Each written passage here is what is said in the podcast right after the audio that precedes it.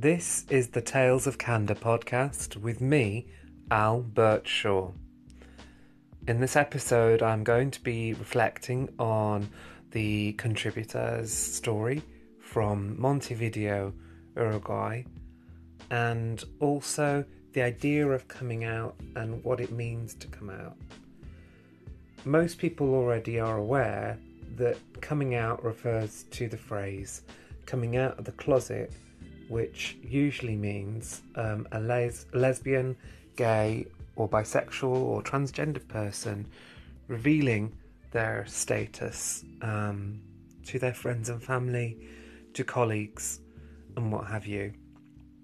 And this can be a really stressful um, time in a person's life because without a crystal ball, no one ever really knows what their reaction will be like. Um, I think for a lot of people who have never had to come out but are accepting of any minorities, let alone LGBT people, I think it can be difficult to understand that pressure and that gamble. Um, but ultimately, most people who have to come out don't take acceptance for granted. It puts a person in a position where they truly value their relationships with others and they truly can see what they have to lose. And even though they might know in their heads that it's only a slim chance of loss, that slim chance is enough to cause distress, turmoil, and really things leading up to men, you know mental illness. And it is no surprise that mental illness rates are so high compared to proportion of the general population within the LGBT community. So when I'm talking about coming out, that's what it means, and, and also perhaps I'm telling you things you already know about coming out, but I think it bears stating that a lot of people can really underestimate how complicated, stressful, and even traumatic the process and the decision to come out is.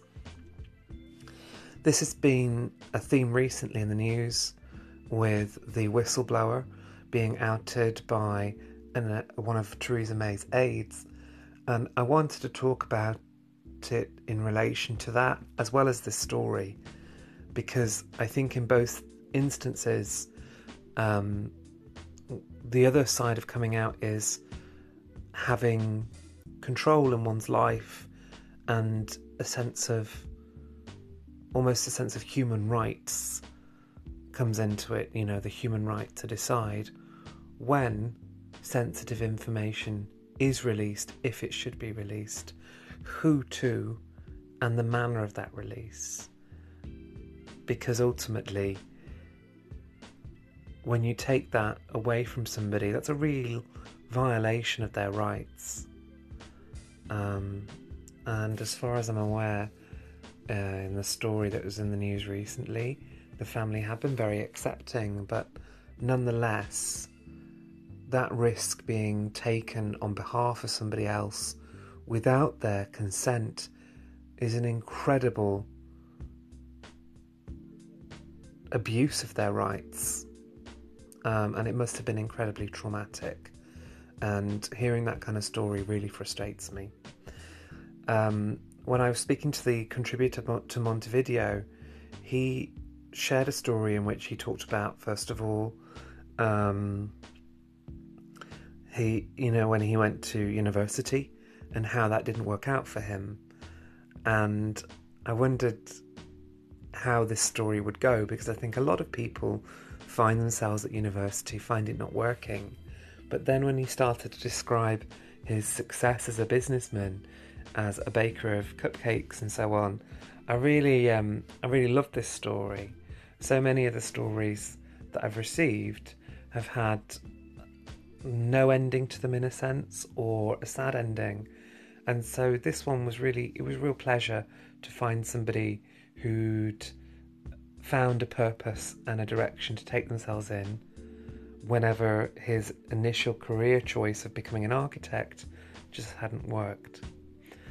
And similarly, in his personal life, coming out to his mother and his brothers was a decision that he decided to make. Anybody who's come out to their family will know how incredibly worried he must have been and incredibly scared, and how wonderful it is to see that he's come out um, to his family to a warm reception, um, and the fact that, that they were at dinner, and just the fact that she said, you know, she'd love him forever as he is. Um, and I think the opportunity to come out allows a person to feel closer, more uh, loved, and sometimes people can underestimate how important coming out is. But it truly does give a person from the LGBT community the opportunity to feel very loved, very accepted by their family in a way perhaps they felt there was a barrier to. And I think that um, I think that these emotional responses, the relief, as well as the acceptance that uh, comes into play, is so important for people because, albeit a lot of our society is more accepting, it's still not an equal playing field. And wanting to be equally loved and wanting to be equally accepted is a natural feeling, and to have that feeling fulfilled, particularly by those most important to you, is important to the gay community. And, and so I get sometimes a little bit frustrated when people ask the question, is coming out necessary? Well, of course it is. You know, it, it's necessary for that person. They've decided it's necess- necessary. They are deciding to put themselves in a very vulnerable position and to belittle that and to you know minimize that as just saying well is it really necessary nowadays? You know what? Each individual each time they come out with is putting an enormous amount of trust in the people around them. And they will have built up to that maybe for weeks months possibly years before they're able to verbalize that process of coming out. And I think if someone comes out to you, even if you felt like it was implied, you felt like your love and acceptance was implied, don't think about why we're having this conversation.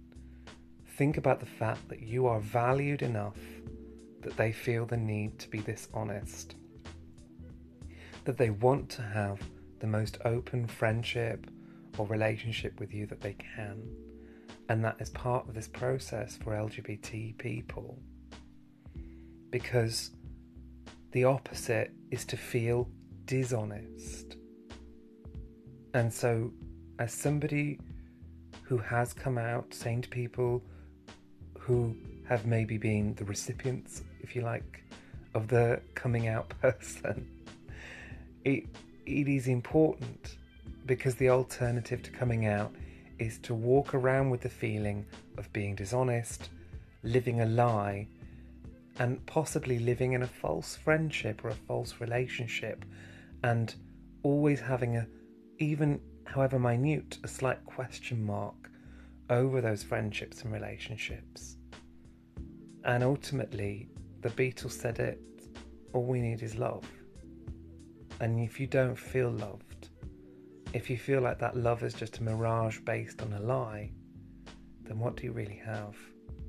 So I encourage you to read the story from from Montevideo in Uruguay.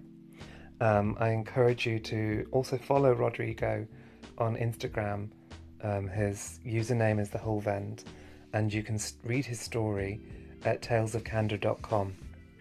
Um, you'll know who it is because he's a young man sat next to a load of cupcakes. Um, what you might not realise is they are his, and he's made them, and that's in his bakery in Montevideo. But uh, yeah, you can spot his story fairly easily. Um, and I encourage you to read it. It's heartwarming and it's lovely. And it's one of my particular favourites just because it has confection and affection. so, on that terrible little uh, phrasing there, I will leave you uh, once again until our next episode of the Tales of Candor podcast. I've been Albert Shaw, and I hope you will uh, comment, let me know about your coming out experiences, whether you've had people come out to you, whether you've come out to somebody, and let me know what you think the best way to come out is. Share those strategies, leave comments, leave replies, and until the next episode, take care and make sure to check out talesofcandor.com.